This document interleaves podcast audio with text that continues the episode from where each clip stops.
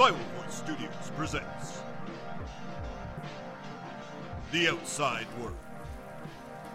Part 1 The Wrong Side of Town.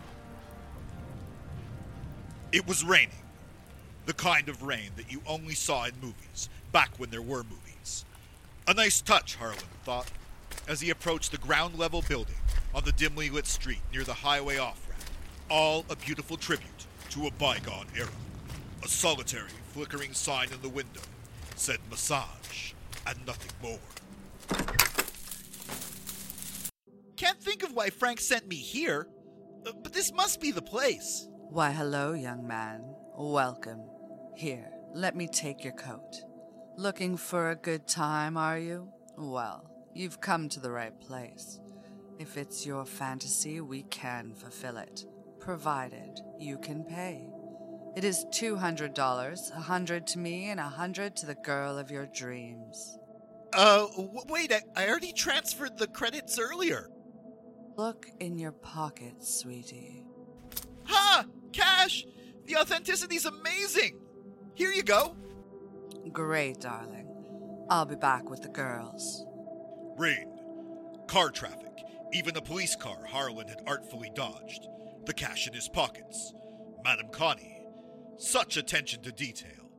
If he really wanted to fulfill a fantasy, this was the place to do it. But he was here on a mission and couldn't forget it.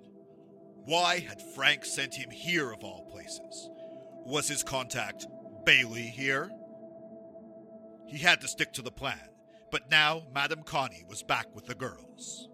May I present Madeline, who offers a real wild time? Pleased to meet you, hot stuff. Then there's sweet Nina. It's her first night. Well, I've never seen her. I think he gets the point. And finally, we have Mrs. Rosenbaum. Oy vey, you never call, you never write. My, those pants are looking tight. Really? You would be surprised. So, these are the girls tonight. Uh, yeah, my, my friend told me to ask for, uh, Bailey. Uh, I guess she's not working tonight? No, she doesn't work here anymore. Um, if your friend recommended Bailey, I'm the next best thing. Well, thanks. You're, you're all very beautiful, but you know, on second thought, I think Wait, maybe I. let's be frank. Can we be frank? You really should pick me, Madeline. Uh, I pick her. Madeline. While the look Madame Connie and the other ladies gave Madeline was icy, the massage room was warm.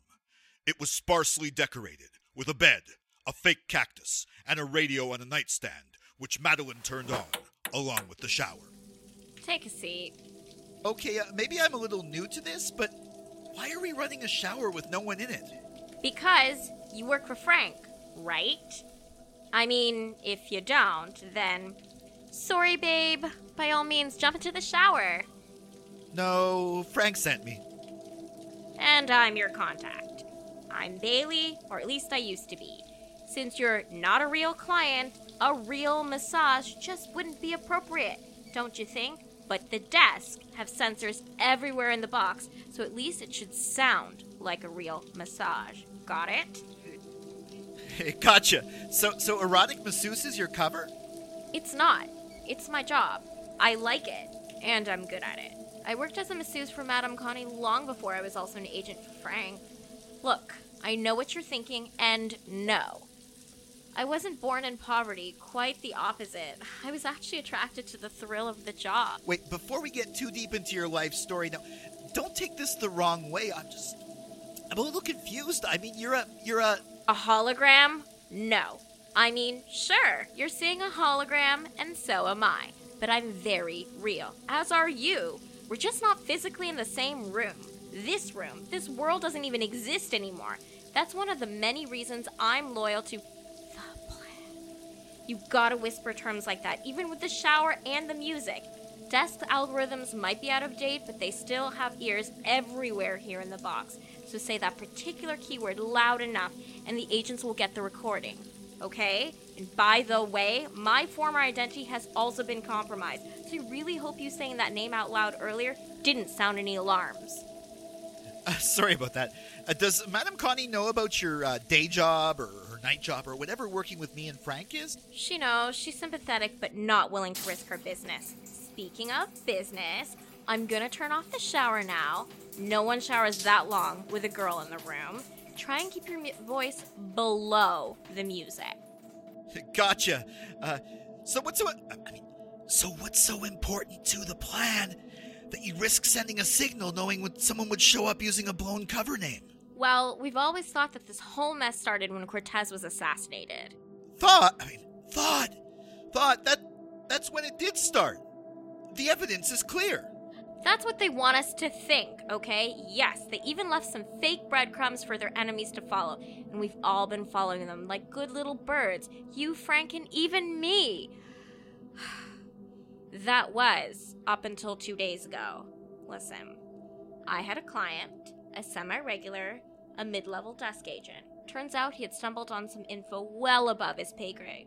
It was enough for me to start doing my own research and connecting the dots.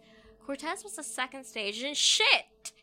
They found me, damn small talk. I'm gonna cut off soon. Tell Frank to look under the bridge. And just like that, she was gone. But Harlan was only alone for a few seconds before Nina materialized in the room. Well, I guess Madeline had to check out. But don't worry, I'm here now. Why don't you go ahead and take off your clothes, honey? Without really thinking, Harlan complied and lay down on the bed.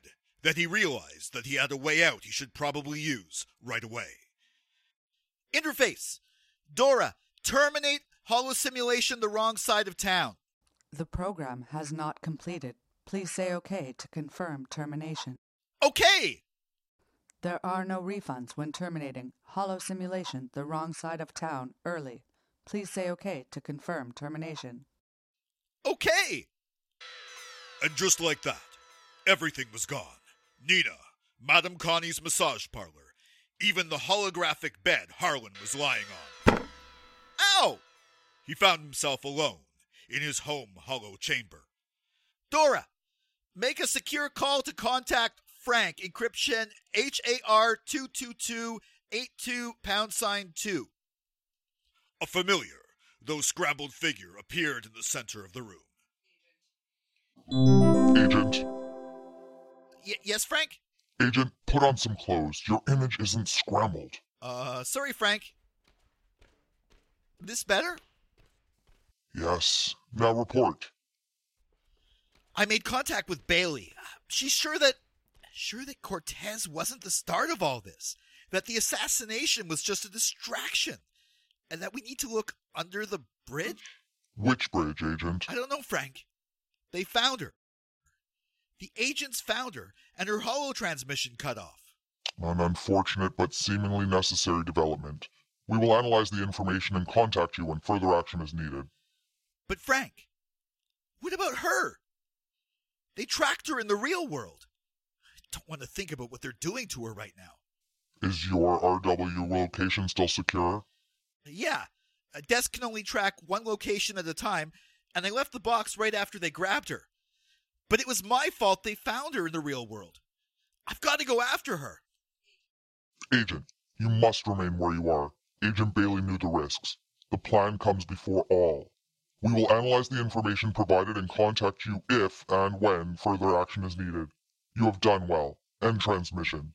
Harlan knew he couldn't wait. The plan was everything, and he would keep that in mind. But he couldn't let Madeline or Bailey suffer. He had to find her. He would find her. In the real world. Only he had no clue where to start. The Outside World is a radio drama produced by Silo Voice Studios in Montreal, Quebec, Canada, featuring the voice talents of Jason C. McLean, Dawn McSweeney, and Leandra Pinto. Featuring original music by Patrick Gardiner and Roni Mizrahi. Radio play written by Jason C. McLean from a story by Jason C. McLean, Dawn McSweeney, and Leandra Pinto. Recorded by Patrick Gardiner, edited by Jerry Gabriel. Music is owned by the respective creators and sound effects are licensed under Creative Commons. Story and production, copyright 2022, Silo Voice Studios. Follow us at Silo Voice Studios on Facebook and at Silo Voice on Twitter. Support us at patreon.com slash Silo Voice for exclusive content, merch, and more. Listen to us wherever you get your podcasts or at silovoice.com. Join us in part two Madeline's Day On.